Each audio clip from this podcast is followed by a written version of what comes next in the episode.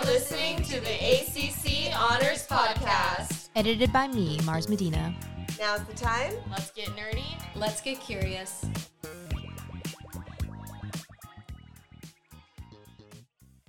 In my case, I'm a mixture of cultures that I find very interesting. My mother is Mexican. She had a Spanish father and a Mexican mother. My father is Colombian with a Brazilian father and a white American mother. So I identify as Hispanic Latin American. I identify as Latinx and Chicano.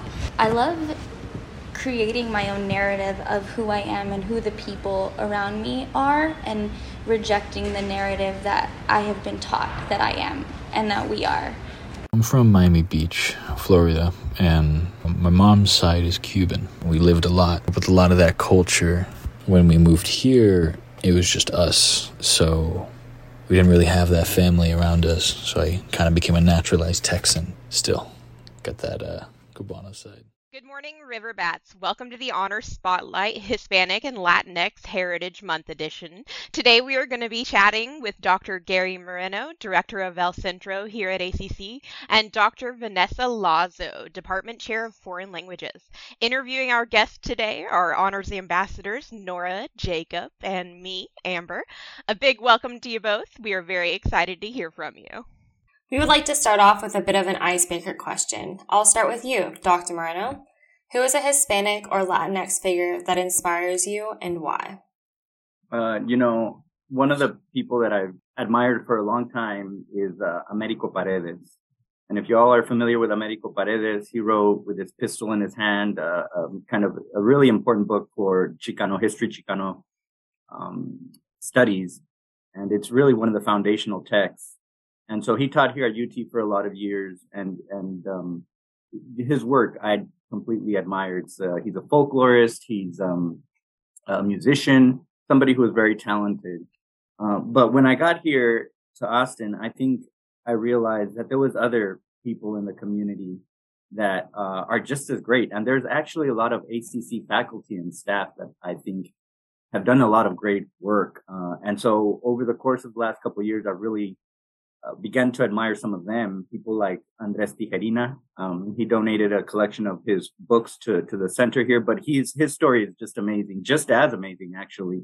Uh, he he was around uh, UT um, around the time of of Americo Paredes, and you know he was a former Vietnam era war pilot, um, and so he went to UT on the GI Bill, and then he started studying history, and you know the blowback that he faced in the 70s studying this subject, I think was amazing to me. Um, that that would have occurred even even at that point. Uh, but he persevered and he wrote some great books. He wrote, uh, let me see, I have a couple here, Tejanos and Tejanos and the Mexican flag, I think, and then Tejano Empire, which is his really uh, kind of important work. Um, but there's other people in the community. I think uh, Martha Cotera activist in the community, very well regarded, Chicana feminist. She was among the first Chicana feminists to publish her own work. Um, and the previous director of El Centro, I think Dr. Mariano Diaz Miranda, who started El Centro back in 1993, all of them to me now are like giants that I look up to and uh, that I know that I'm walking in their footstep every single day. Yeah, that's really inspiring to be able to look up to someone and then also, you know, follow their lead and be doing the same stuff that they did that inspired you so much. Dr. Lazo, same question. Who's a Hispanic or Latinx figure that inspires you and why? Am I only allowed to mention one? No. um, I'm going to start with a very different tone, I guess, than um, Dr. Moreno. And it's very nice to meet you, Dr. Moreno, here in, in Zoom.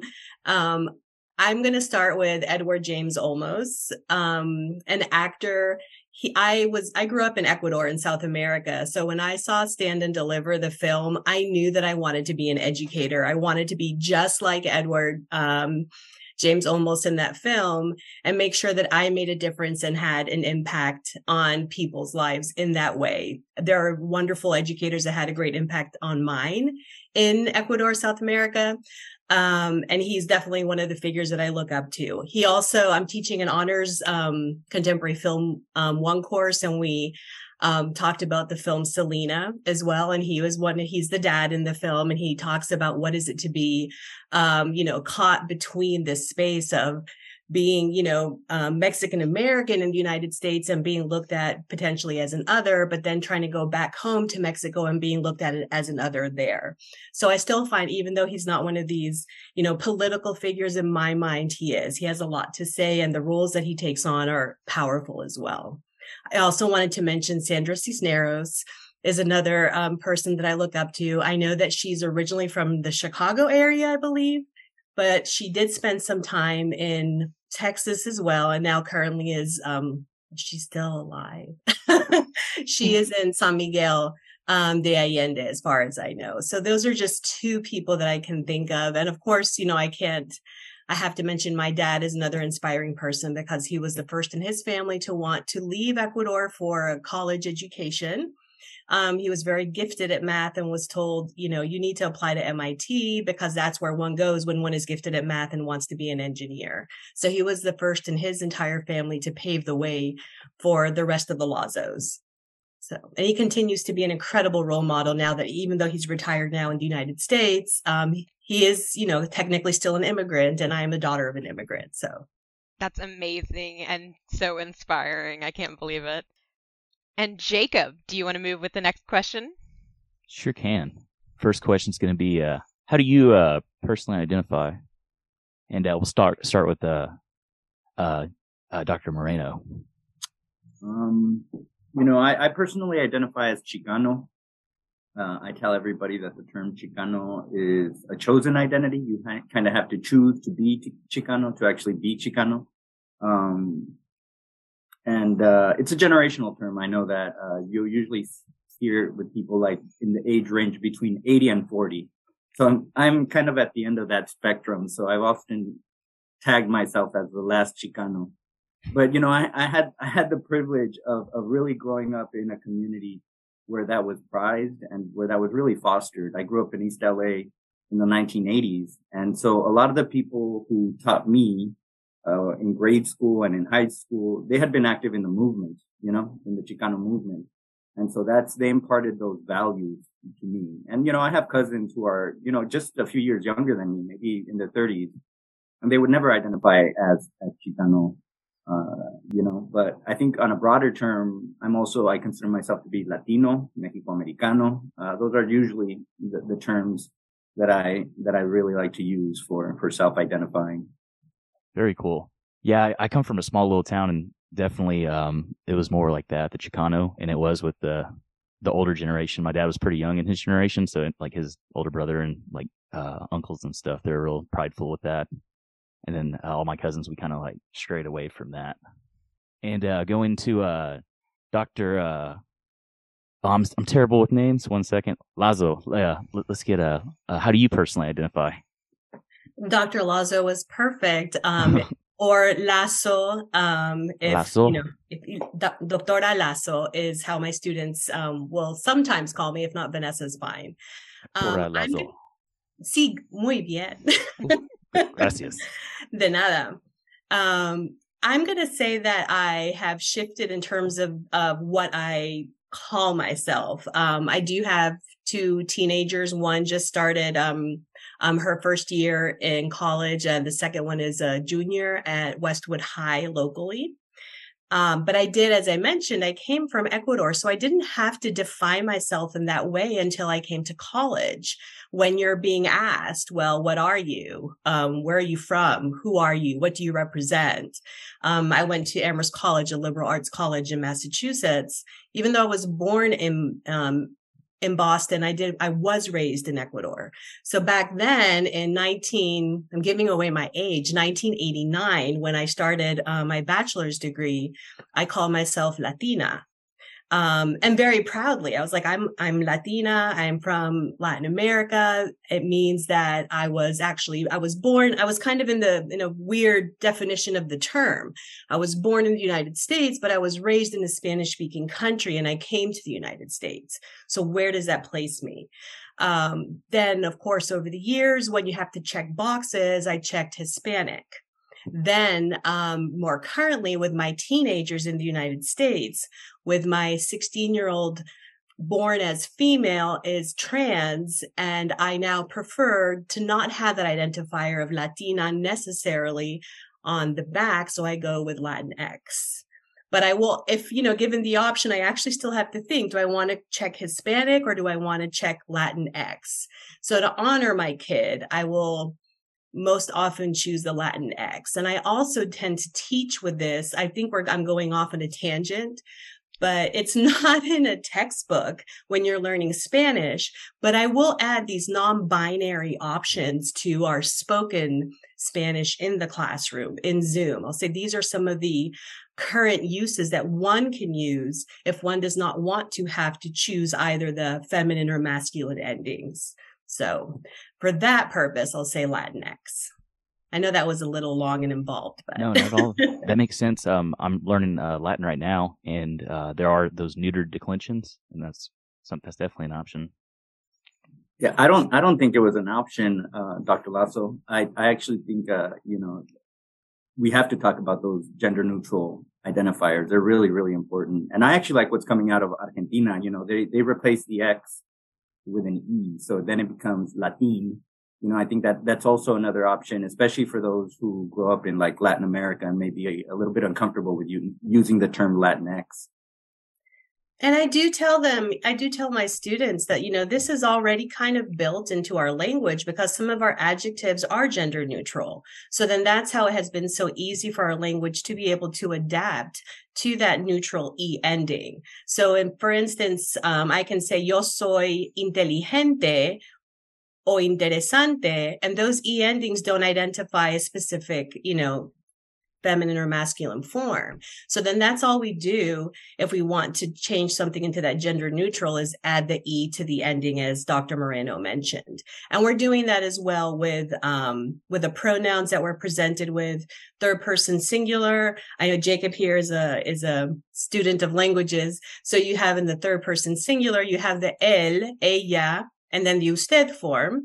So then we also add in the elle, right? So if you want to add in that gender neutral option for students. So, and they see me stumble sometimes because I'm not used to using it necessarily, but students are very forgiving. I just want to say that's really cool. I mean, I took Spanish in like middle school and stuff and like definitely none of this is around and i think it's really cool that that's being incorporated into classes now i had no idea about that so i just want to say thank you and again, if I can go off on yet another little tangent, I do have uh, one of our professors in the foreign language department. We do offer 10 languages. One of our professors, I call him our romance language specialist, Todd Phillips, Professor Phillips.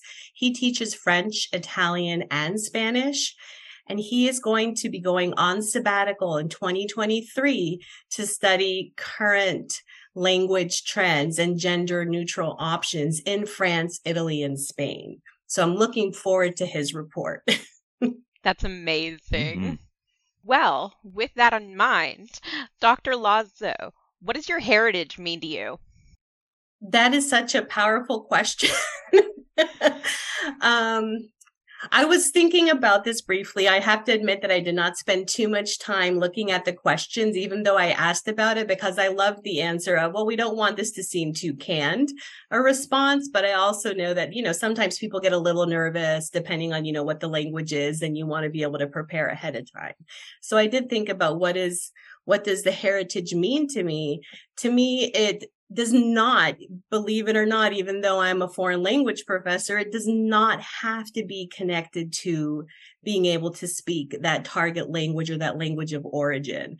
I was absolutely astonished when I heard someone, when they were speaking about equity, they were talked about, you know, the kid came up to them and asked them, Oh, you know, I know my last name is, I'm going to give an example, Hernandez. My last name is Hernandez, um, grandpa or dad, but I don't speak Spanish. Does that mean I am or I'm not Hispanic? And the answer was, no, you're not Hispanic because you don't speak Spanish. And my jaw dropped. I'm like, how can you define this kid's or this person's experience based on one of these little tiny labels, I would call it.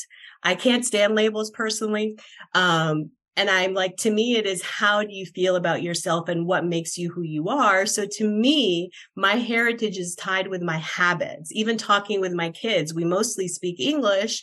and they say, you know, people look at us because we're light skinned and they don't, you know, and we don't look the same as other people do in high school if we want to belong to, say, the Hispanic club. And I'm like, but we don't really we're not hispanic. I'm like well then what what makes what do you think makes you hispanic? What do you think it is that i do that are my values that might add to this experience? I can't especially with teenagers you can't necessarily like spoon feed them and give them the answer. They will do the opposite. So they talk about well you know maybe it's in the food that you make. Maybe it's in how you handle certain situations. Maybe it's how you're never on time mom um it's it's you know how i react to certain things um i don't want to go into stereotypes but it's also you know the the idea to me of family and how important family is. You drop everything for family no matter what it is. And my family is you know are my second cousins my third cousins you know their babies. It's like all like oh my gosh you know i'm sharing a picture of like my second cousin's little baby and then my my my kids are like well who's that like their family. So it's it is how one lives and how one can connect to one's past through bringing the food, the art, the music, and not always the language, but yes, sometimes the language um, to life in the present day. I think that's a really powerful response. Dr. Moreno, how about you?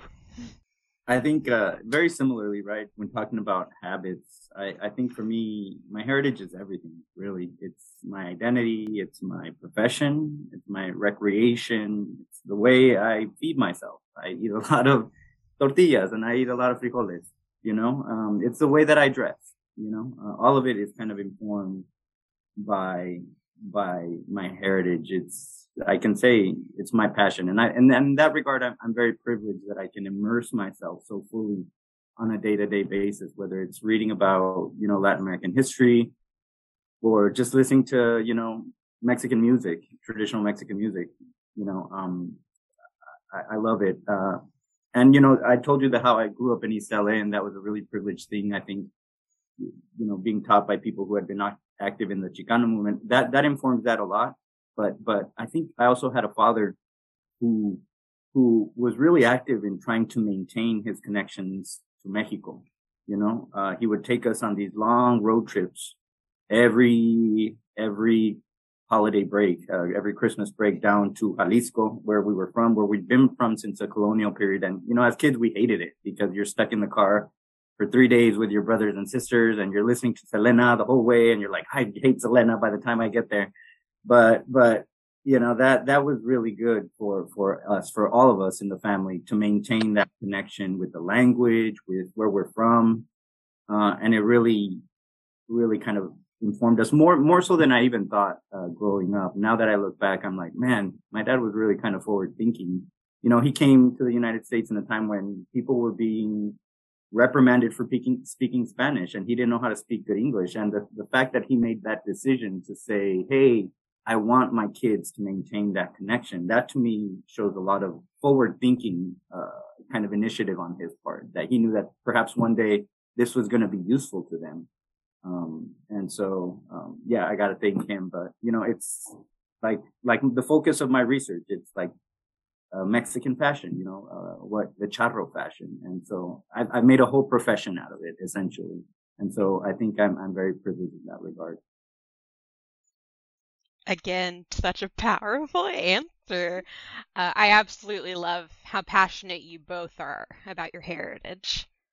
And Nora, yeah, so y'all were kind of talking about habits. Um, I think also celebration can play a big part of how your what your heritage means to you. Um, how do both of y'all personally celebrate Hispanic Latinx Heritage Month? We can start with you, Dr. Moreno. How do I personally celebrate Hispanic Heritage Month? Music and art. Music and art are really important to me. I try to check out, you know, some kind of show around town, uh, which there are plenty going on this this this weekend. So to go out and you know, for the next month or so, um, I'll blast Vicente on the radio, believe it or not, uh, when I'm when I'm you know doing my things, and and that always is kind of a comforting music for me. It takes me back. Vicente's from the same place in Jalisco where we're from, or was, because he passed away here last year so. Vicente Fernandez. So, you know, I love to watch Spanish language movies, uh, whether they be Mexican or whether they be Spanish, whether they be from Argentina. Sometimes I don't even know where they're from until I, until I, you know, put them on and I'm like, oh, this is a different type of Spanish. This is from Argentina. Yeah. You know, so, so yeah, I, I do a variety of things, but mainly, you know, immersing myself in, in the music and art. I think in, in this month is, is, is really good for everybody, really. Yeah, thank you so much. I'm definitely going to be checking out more things, I think, to celebrate my own Hispanic heritage. What about you, Dr. Lazo? Um, this may not be a very popular answer, so you may decide to cut this, and that is completely okay. um, I celebrate um, Hispanic Heritage Year. I don't want to necessarily focus on just the month. So um, it's possibly a rogue answer in terms of um, I guess the DEI and belonging work and the equity work um, that has fortunately come more to the forefront over the last few years, even though this is one of the reasons why I wanted to teach back in the 80s and 90s that it's not something that one should just dedicate a month to. It's something that we need to continue to celebrate the entire year. So if it's, you know, I teach Spanish all year round. Mm-hmm. Um, I talk about what it is to be Hispanic, what it is to speak Spanish from the 21 different Spanish speaking areas, countries, islands, territories, etc. And I talk about that year round. So that is something that I would say is my best answer is I don't dedicate just the month. I, to me, I feel like, yes, I have to honor our surround surroundings in Texas.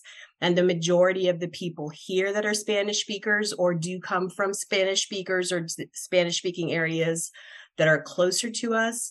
But I also need to dispel stereotypes of, you know, what are Spanish speakers? Who are Spanish speakers? I love um, eating a fajita every once in a while, but it doesn't mean that all Spanish speakers eat fajitas. Mm-hmm. I, I teach Spanish from South America because that's where I'm from. And I have students ask me, do you make uh, burritos of Mexican food at home? So in the beginning, I thought that that was very offensive, but I'm like, well, my role here is to teach and to show people, well, you know, yes, I may go to a restaurant and enjoy this, but I make something different at home.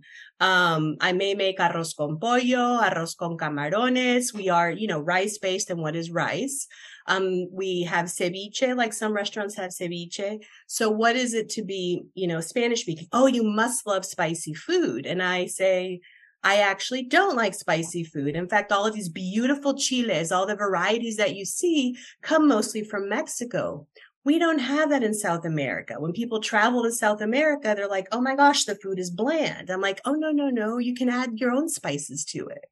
So it's trying to dispel some of these myths and stereotypes, but yet not wanting to offend people that are from Mexico at the same time. So, you know, you're walking this careful line of, I am a Spanish speaker. I value this, but this is not what I necessarily do.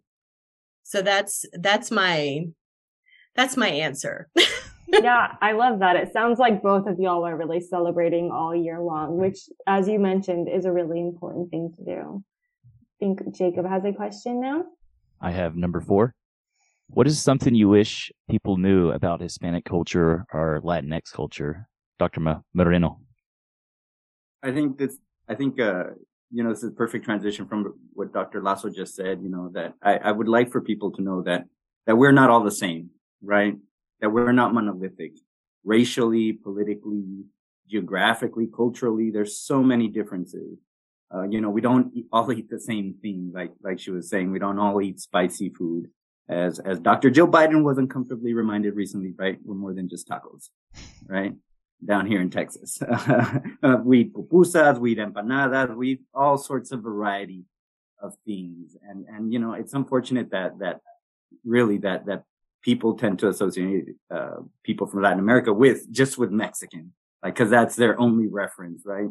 Um, and so I think it's really incumbent upon us, who are you know educators, to teach people the wide variety uh, that there is in Latin America, the wide varieties of identities and, and peoples and cultures that we can celebrate and, and bring up to the fore uh, during this month long celebration. But you're right, uh, we need to expand the calendar uh, to celebrate these things all year round. And it's good that we have a month, right, to, to, to focus on it, but, but remember to celebrate it the entirety of the year. Um, don't don't just let let go once you know October fifteenth comes around because Dia de los Muertos is just two weeks after that, right? So there's there's tons of things for us to check out uh, and visit visit Latin America, man. You know, I, I tell my students go to Latin America. You know, go to Mexico City, go to Cuba, go go to these places that interest you. You know, and and learn the language, learn the cultures. So yeah, we're not monolithic.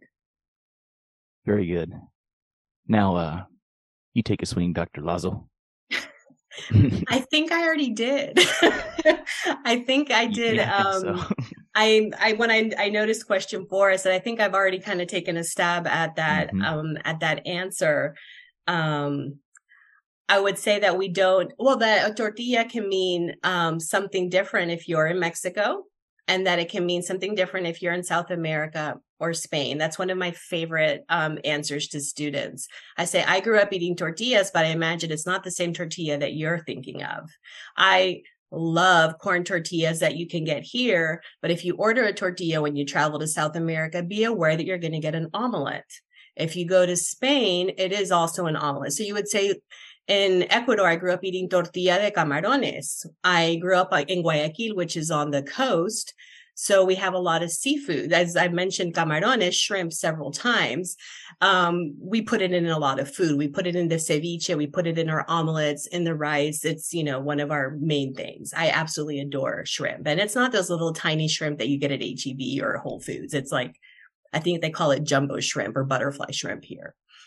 So just knowing, you know, these language differences, what does it mean when you travel? And I agree 100% with Dr. Moreno. Travel, see the world, experience it for yourselves. I'm very happy to say that pre pandemic, we did have study abroad programs to um, Mexico, Costa Rica, and Argentina.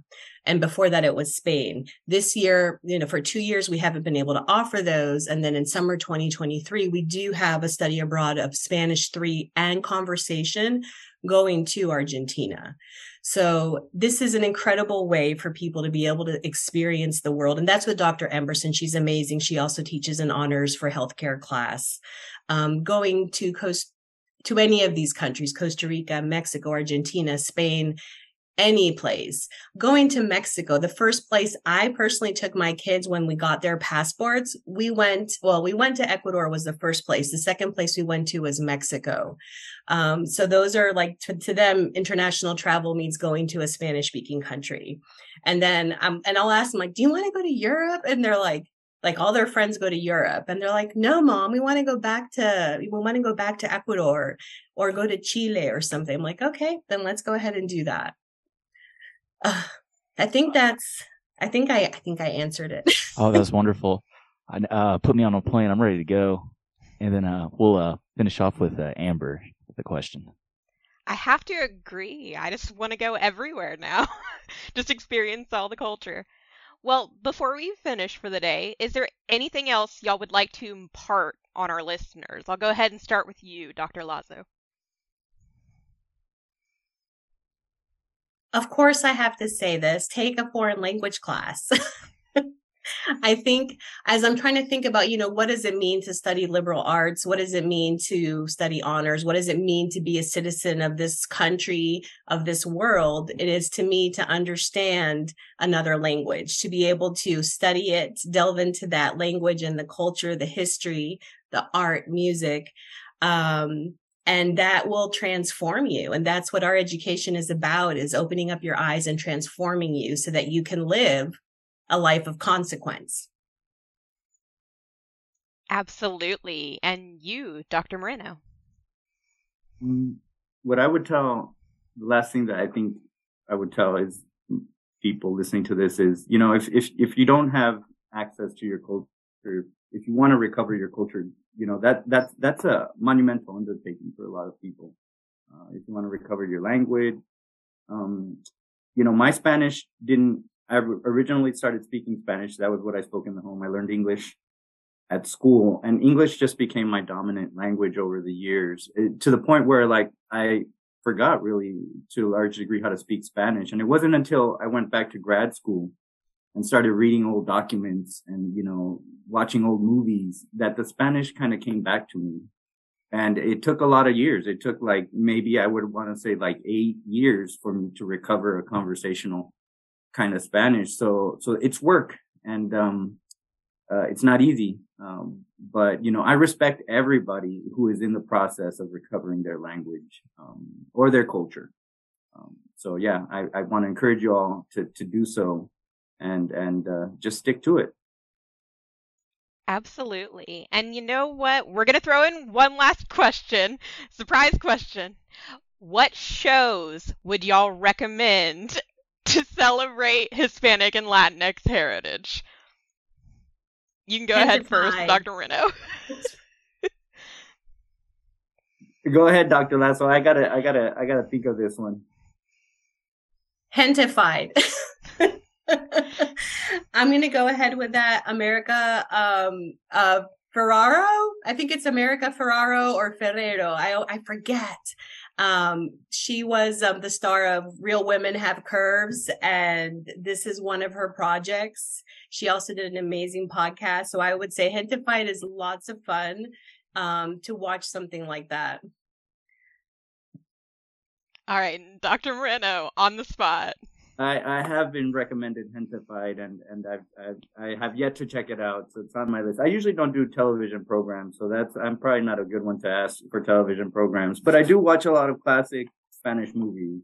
Uh, the old black and white movies. I, I used to tell my dad when he was sitting on the couch watching like really cheesy, like narco movies. I'm like, why do you watch that cheesy stuff? And now there I am watching that same cheesy stuff, you know? So, so go back to the classics, you know, whether they be the black and white, you know, kind of movies, the classics from, I, the other day I was just watching Desperado with Antonio Banderas. That's always a good one to watch. So yeah, there's tons of movies out there. Uh, Stand and Deliver, uh, Dr. Lasso mentioned, right? Uh, but there, I mean, Edward James Olmos has such a great variety of movies. Zoot Suit, and then there's, uh, The Ballad of Gregorio Cortez, which I've never watched. It's on my list. So I actually have a long list of like classic movies that I just keep adding to uh, from from uh, Spanish language or or, or or Latino themed. So yeah, go out and check them out. Well, thank you both for the recommendations. And Dr. Lazo, you have something to say. I'm like, I can expand upon if I was just picking like a Netflix show. I can definitely say anything that Gael Garcia Bernal is in is going to be fantastic. He is one of my favorite actors from Mexico.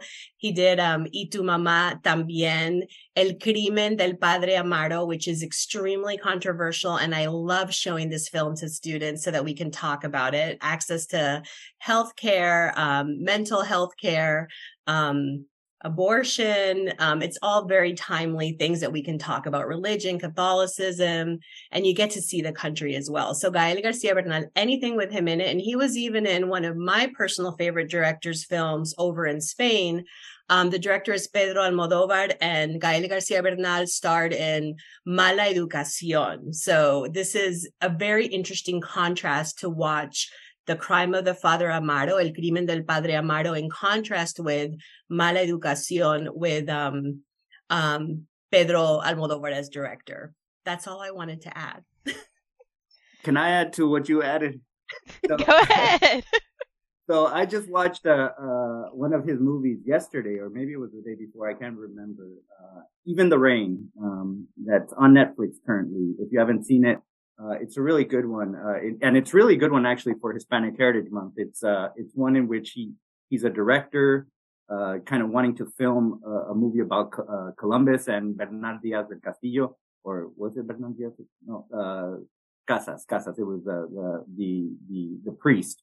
really good because it just juxtaposes what indigenous people suffered in the past, right? But shows you how they are continuing to suffer some of these very historic wrongs. And so if you're a, fa- a fan of, of, of, of, of, what's his name? Gael. Gael. He has such a long name. I always forget. We're, we're on a first name basis, oh, Gael oh, okay. and I. yeah, check him out. His work is always, his body of work is really good. And then the film um you got me talking about film i can't help it. Um the film that won the um, best foreign film a couple years ago was, was the mexican film roma. That's another beautiful film. It's a black and white film and it does um address the stratification of society and several issues if you're if you're interested in checking that one out. So I think Absolutely. it's a whole other podcast is, you know, um, films and media. we'll have to do one sometime. Well, thank you both for being here. Um, we truly appreciate it. We really want to get to the student body with this information. Thank you for inviting us. Thank you. I thought my mic was, was muted.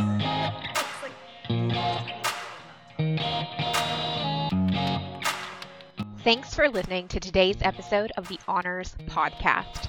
We hope that today's podcast has piqued your interest and enticed you to spend this Hispanic and Latinx Heritage Month celebrating rich and diverse cultures. Be sure to connect with us on Instagram at ACC underscore honors program and tell us about a Hispanic or Latinx idol that inspires you. You can also find out more about the honors program at austincc.edu slash honors. And in the meantime, don't forget to stay nerdy, stay curious, and check out the Latinx Student Union and Honor Student Organization's collaborative showing of the Indigenous Latin American drama Birdwatchers, Wednesday, October 12th in the Riverside Campus Auditorium and El Centro. You can RSVP at sites.austincc.edu slash SL. Thank you. One thing I probably love about Hispanic culture is like the dances like they do. Because I got, man, they have some beautiful choreography in their dances. And like, I got, man, the mo- most things I love is mostly their outfits. Because when they spin into dances, it just looks awesome, it looks wonderful. I feel like in school, the most they ever really taught us, unfortunately, was just like Cinco de Mayo. And I don't know, they never really got that deep into like Hispanic cultures. There's so many different cultures. Even if you're Mexican, it's not the same for Hondurans. Cubans have a different cultures. It's so much to learn of so many places, is crazy.